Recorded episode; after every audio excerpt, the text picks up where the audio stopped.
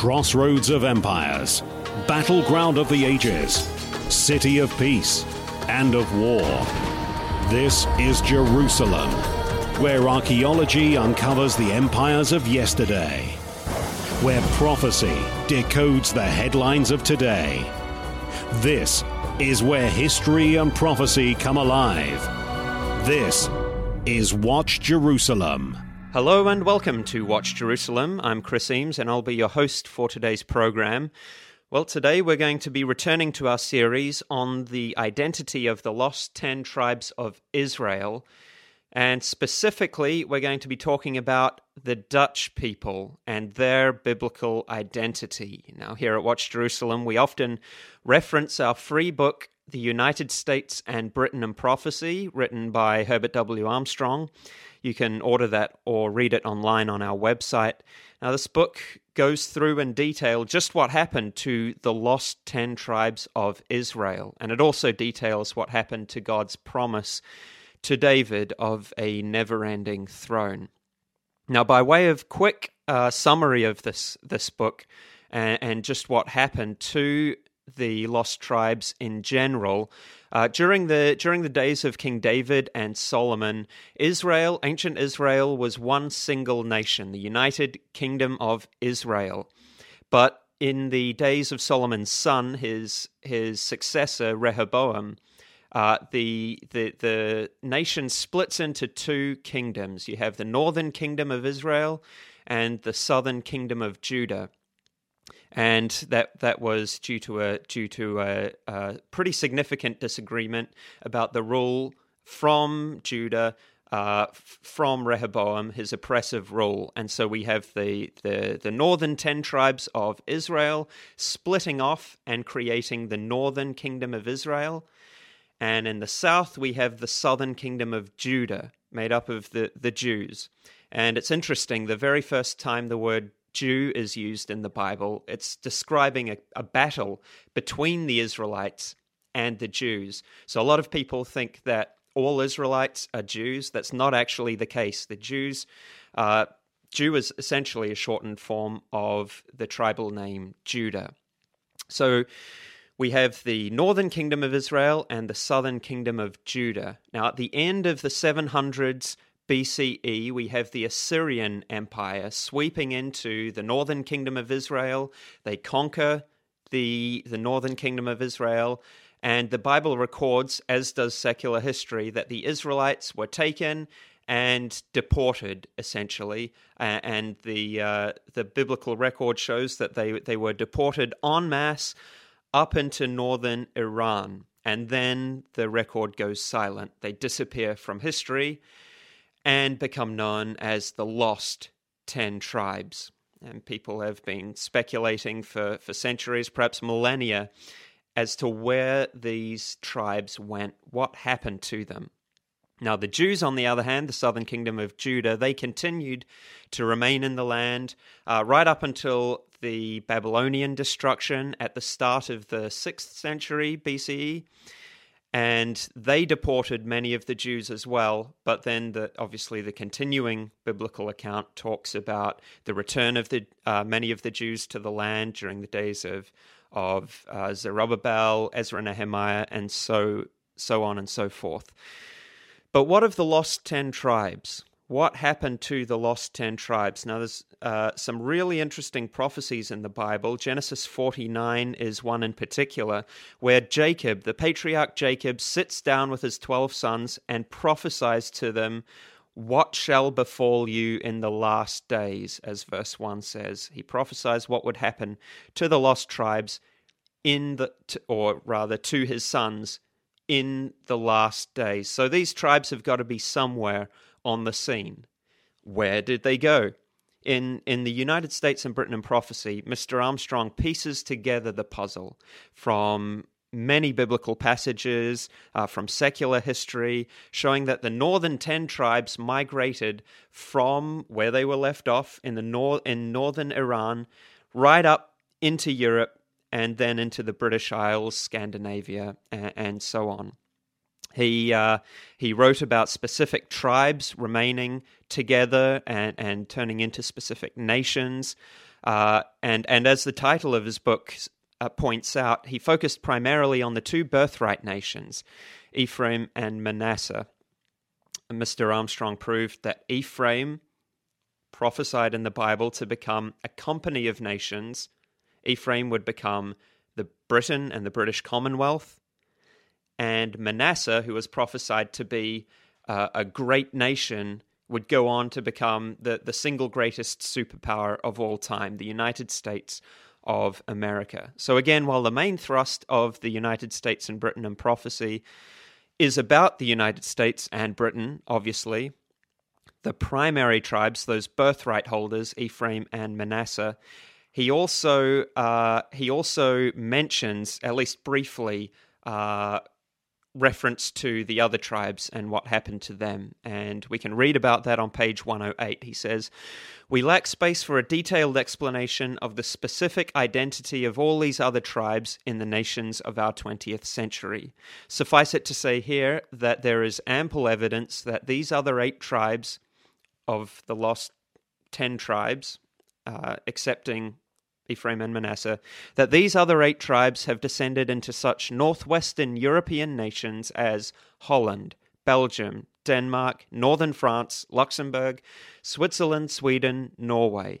The people of Iceland are also of Viking stock. The political boundaries of Europe, as they exist today, do not necessarily show lines of division between descendants of these original tribes of, of Israel. End of quote.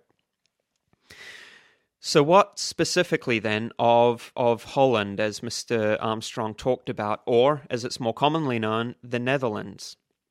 There is actually an abundance of evidence showing that this modern nation is made up of the descendants of the tribe of Zebulun.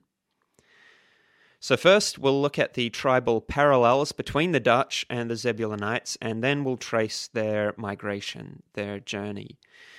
Now, back to Genesis 49, verse 1. Again, we, we read here that this is a prophecy for each of the 12 sons of Jacob about what their descendants would become, essentially, what they would be like, their features, their, their mannerisms, the, the, the, what their nations essentially would turn into. Verse 1 again says, and Jacob called unto his sons and said, Gather yourselves together, that I may tell you that which shall befall you in the last days. And in verse 13, we read about Zebulun. Zebulun shall dwell at the haven of the sea, and he shall be for an haven of ships, and his border shall be unto Zidon.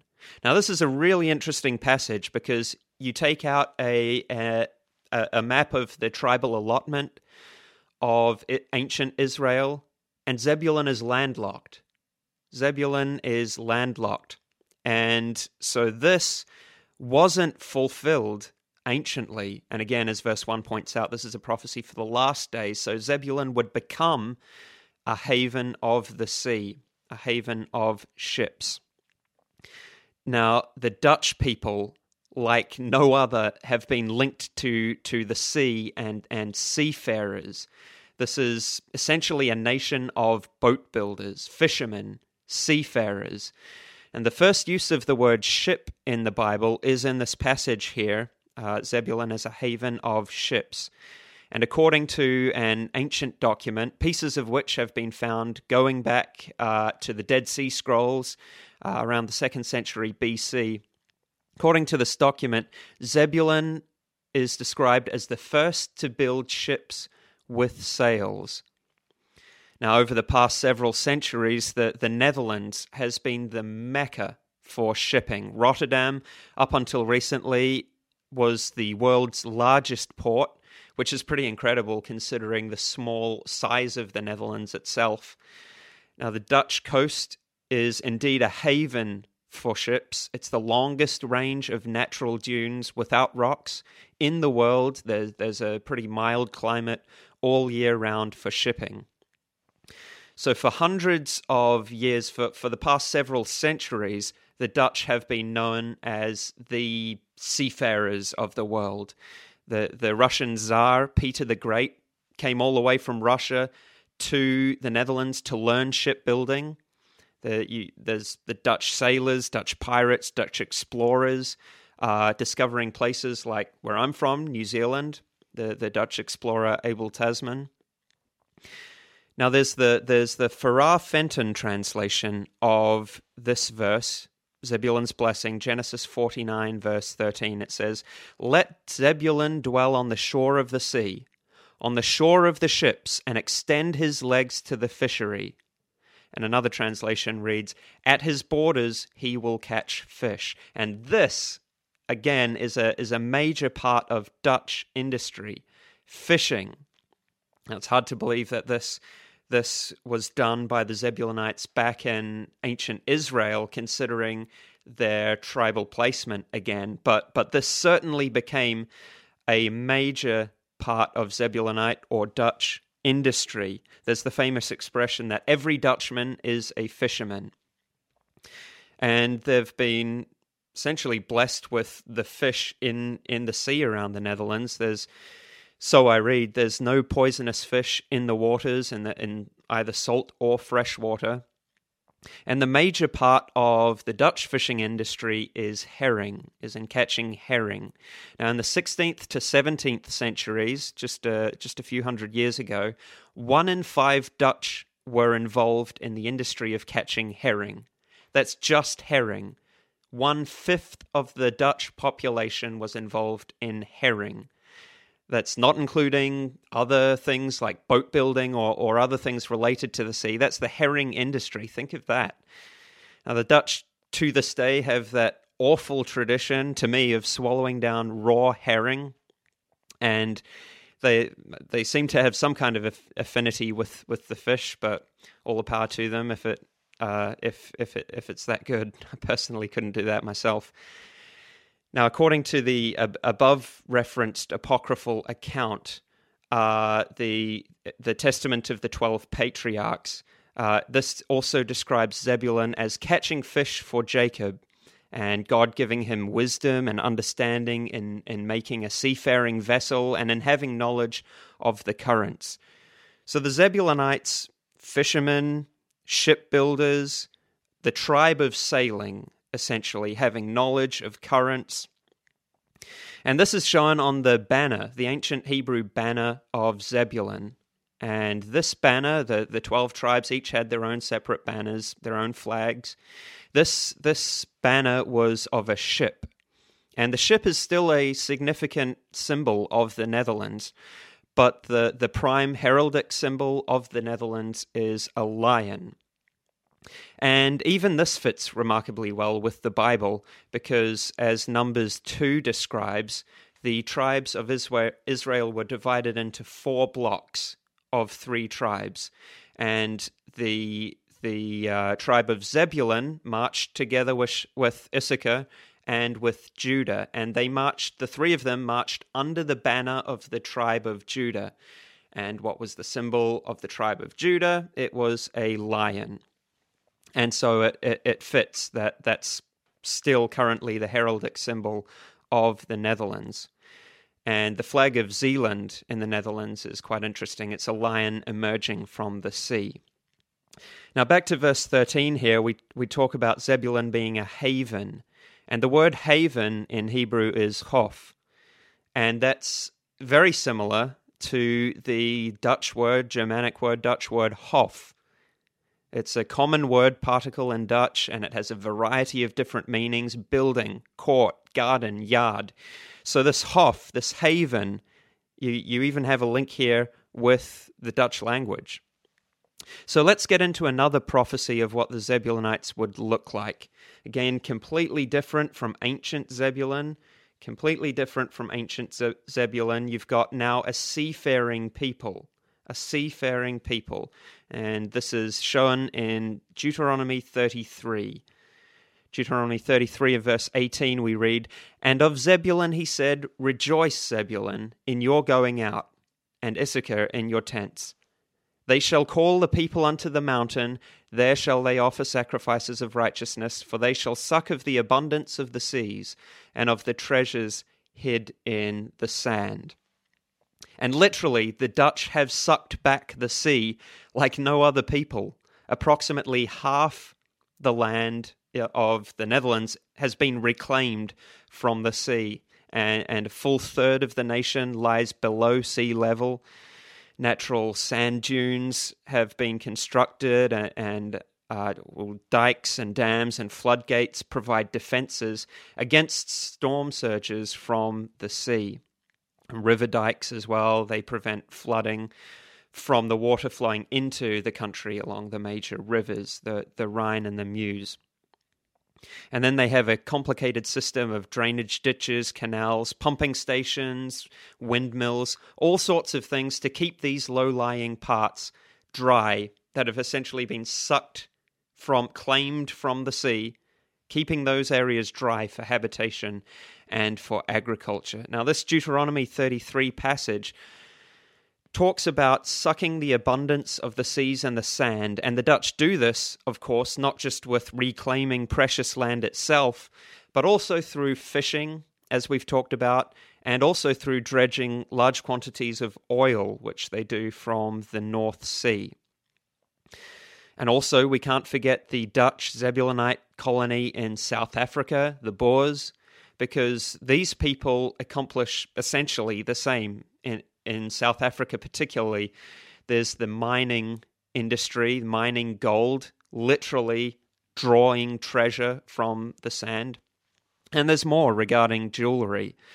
Now, Exodus 39 uh, talks about jewels, each one that represents a tribe of Israel. And the symbol of Zebulun is the diamond. Now, Amsterdam has uh, been famous for diamond cutting, and then, of course, Dutch South Africa became the land of dining, uh, diamond mining. Uh, it was here that the largest ever diamond was discovered. I believe it was called the Cullinan diamond. So, back to the treasures of the sea, because it's not all peaches and cream, you could say. I, Isaiah 9, verse 1, actually describes Zebulun being afflicted by the way of the sea. And, and what nation has been so repeatedly afflicted throughout history by horrific flooding? It's been the Dutch people. Uh, Dutch fishermen in the in 1953. In 1953, there was a big uh, flooding catastrophe. 1,500 people were killed in a single night, and Dutch fishermen actually uh, were quoting this verse, this verse that references Zebulun and Zebulun's affliction by the sea in Isaiah 9, verse 1. Now, in Judges 5, we skip to another uh, attribute of the Zebulunites. This is the Song of Deborah. And here she describes uh, just following a battle uh, to free the Israelites from a Canaanite overlord. She describes each of the tribes and describes some, some unique uh, attributes to some of the tribes. And we read about this with regard to Zebulun in verse 14. She, she prophesies, or she writes, And out of Zebulun they that handle the pen of the writer. So here she's going through a few different tribes. Uh, she describes in this verse Ephraim and Benjamin, and here she describes Zebulun in connection with handling the pen of the writer. Now, to talk about the, the Dutch as writers, uh, Gutenberg, the, the German, uh, famous German who's first considered to have invented the printing press, believed to be the first person to, to invent this, actually, the Dutch have always contested this. There's a Dutchman called Laurens Koster who actually had the printing press before Gutenberg in 1440 and new evidence has has come out of a 15th century German document that actually shows that before Gutenberg, before Gutenberg and his famous Gutenberg Bible, prints were already being made in Holland. So Holland uh, really paved the way for the printed word for printing. Dutch calli- calligraphy also is is quite famous. Uh, could mention a, a lot more in connection with with Dutch with the Dutch and writing, but the Dutch have always been advanced in this field. And for most of the past 500 years, throughout the Renaissance, throughout the modern period, the Dutch were the leading nation in printing. And besides that, the Dutch are exceptionally multilingual nation. Many Dutch uh, Dutch people can get at le- get by at least with four different languages: Dutch, English, German, and French. To, to at least some degree, and that's that's a whole lot more than can be said for England. Now, given the these above described traits, the the name of Zebulun takes on greater meaning as well. The name Zebulun comes from a primitive root, zaval, uh, meaning dwelling. Now, individual Hebrew letters each have meanings, and the three letters of this word, zaval, uh, carry carry meaning in themselves. You've got zain, which can represent a piercing instrument like a fishhook. You've got bet, which represents a house, or you could say a hof. And then you've got lamed, which represents teaching and instruction. So all these are attributes, especially inherent in the descendants of Zebulun, in the Dutch people. Now, essentially, besides these verses, the, the Bible doesn't have much to say about Zebulun. Zebulun in the Bible didn't so much do anything spectacular, nothing greatly incredible, but also nothing greatly wrong to speak of. They're, they're not highlighted like certain of the other tribes are, like Levi and Sim- Simeon for, for a violent act of destruction, or or Reuben for for uh, for sinful romantic passion. Uh, Z- Zebulun and the tribe of Issachar uh, are essentially the only tribes that aren't really described as doing anything supremely great or supremely wrong in the Bible. And actually, there's another uh, somewhat apocryphal story that Zebulun didn't actually participate in selling Joseph. Now, for whatever it's worth, maybe Zebulun did uh, participate in selling Joseph to the, I believe it was the Midianite traders, uh, selling him then into Egypt. Maybe Zebulun did, maybe he didn't. But if this is true, if Zebulun uh, didn't participate in that, that might have some relation to the fact that the the modern day tribe of Joseph, Britain and America, are on pretty con- consistently good terms with the Dutch, especially compared to other European nations.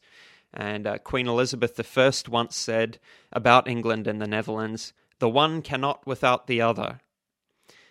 There's a 1968 tour guide as well, uh, English tour guide, which says that of all continental peoples, the Dutch are most like the British. So, so you may have a close tribal connection there between Ephraim, Manasseh, the, the two tribes of Joseph, and the Dutch, the Zebulonites. Now, on that note, on the Dutch being a peaceful people, comparatively throughout history.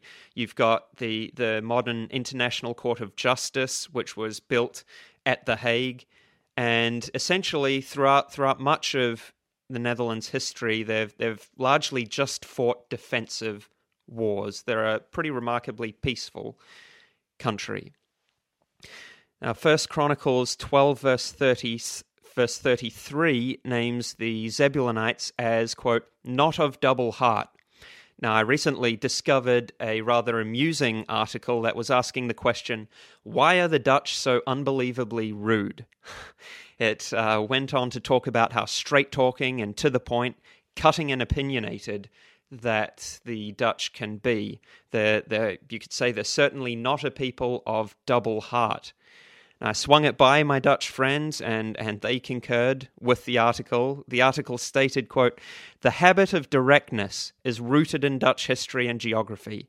The right wing politician Pim Fortuyn famously declared to widespread acclaim, I say what I think, and I do what I say. Certainly not a man of double heart there. So, in light of all of this, then, I want to read from a secular book. This is the biography of John Adams, the uh, one of the founding fathers of America and the second president of the United States of America. And he spent some time in the Netherlands. And this is the account of the Dutch, of the Netherlands. And I want you to, to, to see how closely it reads to what we have read about Zebulun in the Bible. Zebulun being a a haven for ships in the latter days, a haven for ships, a haven for fishing, uh, people that would claim the land from the sea. So, this is from David McCullough's book, John Adams. He writes The extraordinary ingenuity and industry of the Dutch in wresting land from the sea were legendary. The innumerable canals, bridges, dams, dikes, sluices, and windmills needed to cope with water, to drain land, and to hold back the sea, and that all had to be kept in working order so that life could go on, made first time visitors stand back in awe. Amsterdam alone had more than 500 bridges arching its web of canals. Predominantly Protestant, Holland was known for its tolerance, for allowing religious freedom to thousands of European Jews, French Huguenots, and other Christian sects. The 17th century had been the golden age of the Dutch. In one of the most astonishing upsurges of commercial vitality in all history, they had become the greatest trading nation in the world, the leading shipbuilders and mapmakers. Amsterdam, the busiest port in Europe, became the richest city in the world, and with their vast wealth, the Dutch became Europe's money lenders. In the arts and letters, it was the age of Rembrandt, Vermeer, Frans Hals, and Van Ruysdael, of the poet Joost van de Vondel, of Grotius in theology and maritime law, Spinoza in philosophy. Amsterdam's immense harbour thronged with shipping. Wherever the eye ranges, masts and sails appear, wrote an English traveller. Bells are sounding and vessels departing at all hours. End of quote. So that's a fascinating account, just a brief summary of the Dutch there. And it's interesting that that phraseology in the 17th century, it had one of the most astonishing upsurges. Uh, becoming the greatest trading nation in the world, leading shipbuilders, map makers, talking about it being the busiest port in Europe. All this for a pretty tiny nation, really, pretty tiny nation, the, the, the nation of Holland or the Netherlands. Right, well, we'll take a short break there, and following that, we'll discuss the migration of Zebulun and the Israelites. And we'll mention a little on the tribe of Issachar and talk about Zebulun's future.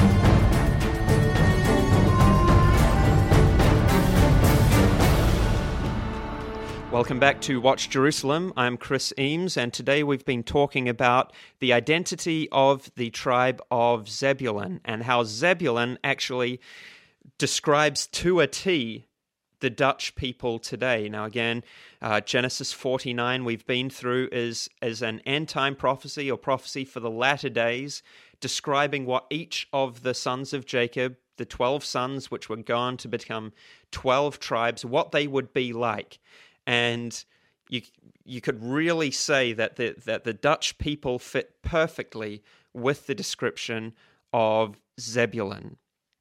So now we'll we'll we've been through the parallels between them, the characteristic parallels, and the prophecy relating to the what the Zebulunites would be like in these last several centuries.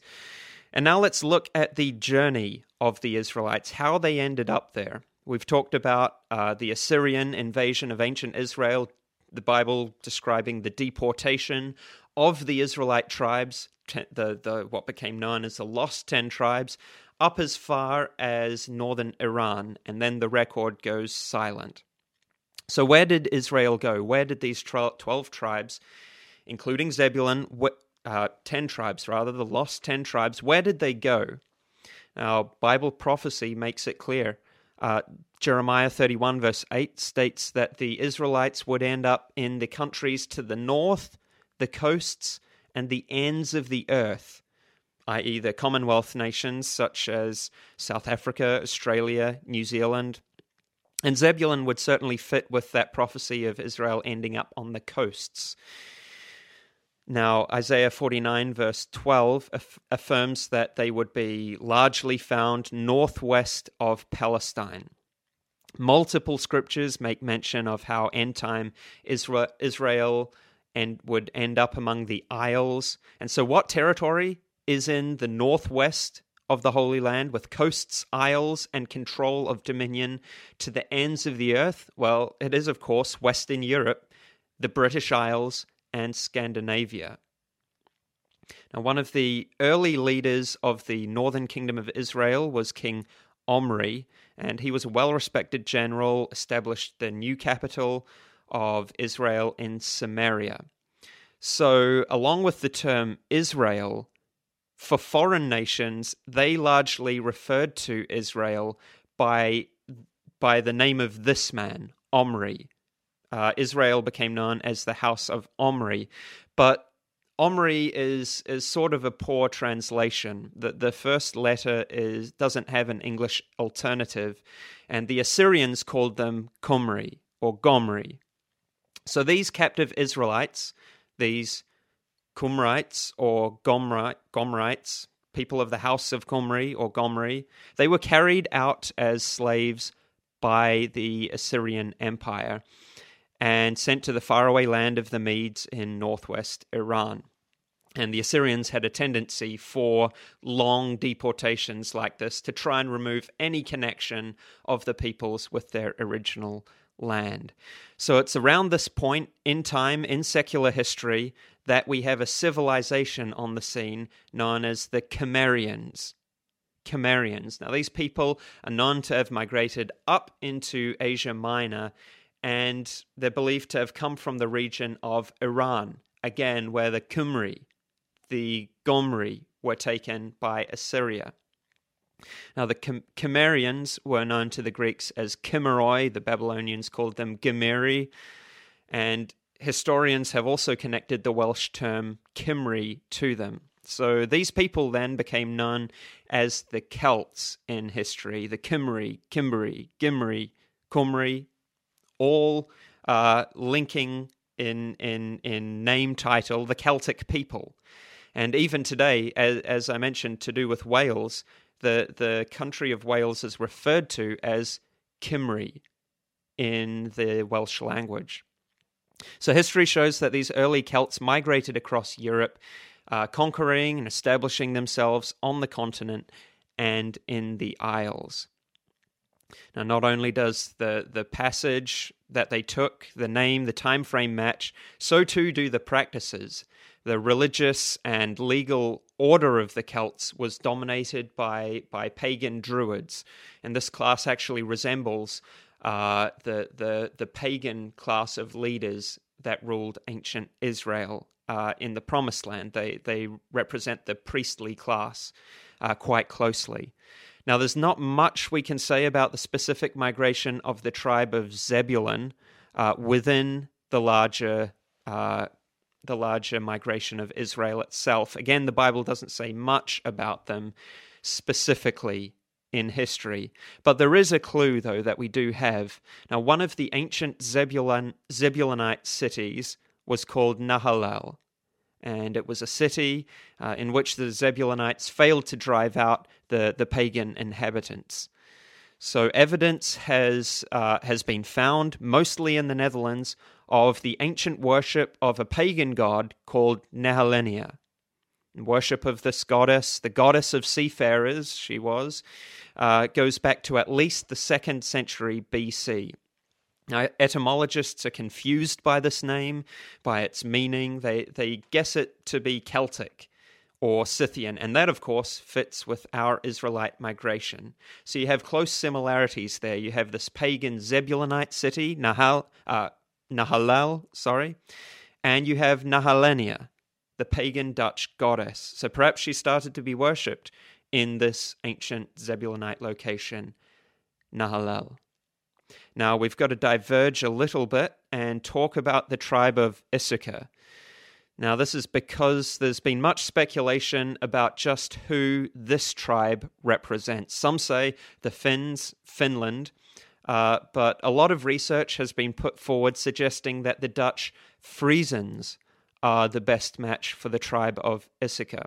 So, without saying uh, either or, coming down dogmatically on either side, I just wanted to give some of the evidence that has been put forward for the Frisians being Issachar, just to round out this program.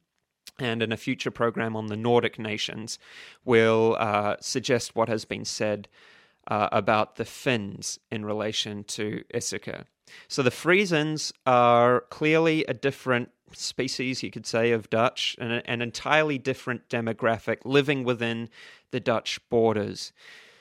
And it's significant that the Bible constantly groups Zebulun and Issachar together. They marched together in the wilderness. They're described fighting alongside one another in the battles of ancient Israel. The tribal allotments were bordering right next to each other in ancient Israel. They're described together in Chronicles. They're described together by Josephus. They're described right next to one another in that Genesis 49 prophecy of the tribes. Now, verse 15 of this prophecy, this talks about Issachar specifically, talks about Issachar uh, specifically, and it describes that they would become a servant unto tribute. Issachar would become a servant unto tribute. And this and other passages could indicate that Issachar would become a nation within a nation, sort of a nation inside of another.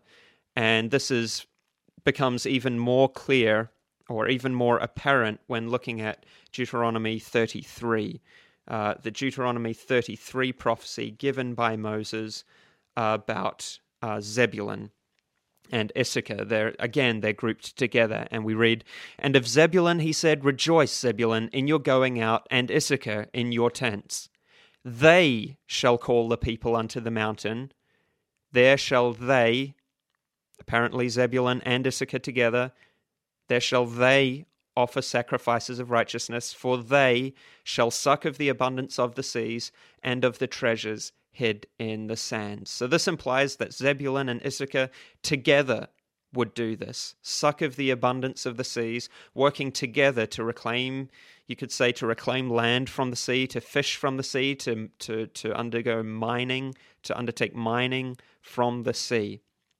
And it also could suggest that Issachar dwells in their tents within Zebulun. Genesis 49 indicates the Issacharites would be skilled husbandmen, farmers, and especially with a link to cattle. Now, you fast forward several millennia to the last days, to the last several centuries, and what do we see? The Frisians are famous for their cattle, and especially a famous uh, dairy cow named after them, the, the Frisian cow. They were known for their cattle raising, and for a long time as well, at least since the first century BC. The, the parallels go further with the Frisians. Uh, the Frisians themselves are a powerful people, individually strong and well built. Genesis 49 calls Issachar a strong ass or a strong strong donkey. Now in English we've got the saying being as stubborn as an as an as an ass, stubborn as an ass, stubborn as a donkey and the Dutch use the term uh, Friese, uh, Stiefkop, or I probably butchered that, which is a stubborn Frisian. Now, there's there's even more potential indication in the name. The the, Arama- the Aramaic word for son of Issachar sounds very close to the Ger- Germanic word Friska. So that's a potential link, just a, just a little link a few links there to, to round out the program on the Netherlands. Again, there's a school of thought that the Issacharites are of Finland. Uh, so we'll mention that in a future program, and the listeners can choose to make up their own minds. But what about the Dutch future now? What about the Dutch in the future? The Bible's got a lot to say about Israel's future, and in the short term, it's not good news. Now, there's numerous end time prophecies that condemn our increasingly liberal societies for, for turning away from God. And in many ways, the, leather, the Netherlands leads the pack. It's, it is an extraordinarily peaceful and beautiful country, but extraordinarily, extraordinarily permissive and, and liberal. And you don't have to look far to see real moral rottenness in the nation. The, the Netherlands has always been known as an extremely liberal society, the first nation to legalize homosexual marriage, infamous for, for legalizing uh, drugs, Amsterdam being a world famous red light district. Uh, it's also renowned as a nation leading the way in euthanasia. It's essentially a nation where anything goes. Now, we mentioned uh, earlier in the program the ancient work, the, the Testament of the Patriarchs. Now, this document describes future, uh, the, uh, a future that Zebulun predicted for his people. He, he did predict that his people would be under two kings, and that's interesting in and of itself. Uh, that could potentially link to the the Dutch and the Dutch monarchy, and also the Dutch Belgians living under the Belgian monarchy. But he also prophes- uh, prophesied in this document, for whatever it's worth, uh, going back to, to the time of the Dead Sea Scrolls, uh, it, it does talk about the tribe working abomination in the future, working abomination. And that's certainly the case today. And Jeremiah 30, verse 7, prophesies of a coming tribulation on the nations of Israel for this. It says, Alas, for that day is great, that none is like it. It is even the time of Jacob's trouble. Calamity is coming upon the children of Jacob, the tribes of Israel, particularly the birthright nations, Britain and the United States of America and the scepter nation, Judah, Israel and the Middle East. But it's also coming upon other Israelite nations as well, including France, Belgium, the Netherlands, etc. Our people have forsaken God. And, and Daniel 12, verse 1, carries on this condemnation. It says, There shall be a time of trouble, such as never was since there was a beginning, uh, since there was a nation, even to that same time a time of trouble such as what such as that never was. So this is the worst time of suffering it's describing here ever on this earth. And you just look at the recent news of the doomsday clock being moved forward 100 seconds to midnight, nuclear proliferation. You can certainly see how this time of suffering, incomparable to all human history, would come about. And God is seeking repentance from his people, people that, that used to know him. The Bible constantly refers to Israel as a people who once knew God. And so our people, our nations of Israel, should know better. But there is a glorious ending, though. Uh, both the scriptures that we've just read, Jeremiah 30 and Daniel 12, proclaim that the Messiah will return to save our peoples from destruction prophecies throughout the Bible reveal that the tribes of Israel will eventually turn to God, and as such, they'll, they'll reach greater status than ever before. And so you could apply that to the passage in Isaiah 9, verse, uh, verses 1 to 2, which reads, But there will be no gloom for her that was in anguish in the former time he brought into contempt the land of Zebulun and the land of Naphtali, but in the latter time he will make glorious the way of the sea, the land beyond Jordan, Galilee of the nations. The people who walked in darkness have seen a great light. Those who dwell in a land of deep darkness, on them has light shined. And at that time, our Zebulunite friends will be able to have as much raw herring as they like. Thanks for joining us. Take care.